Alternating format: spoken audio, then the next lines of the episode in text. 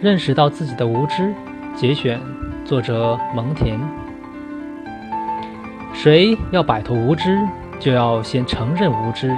精益是一切哲学的根本，探索是进步的基础，无知则是死胡同。骄傲的人宁愿做满口胡言和谎言的首领，也不愿做真理学校的弟子。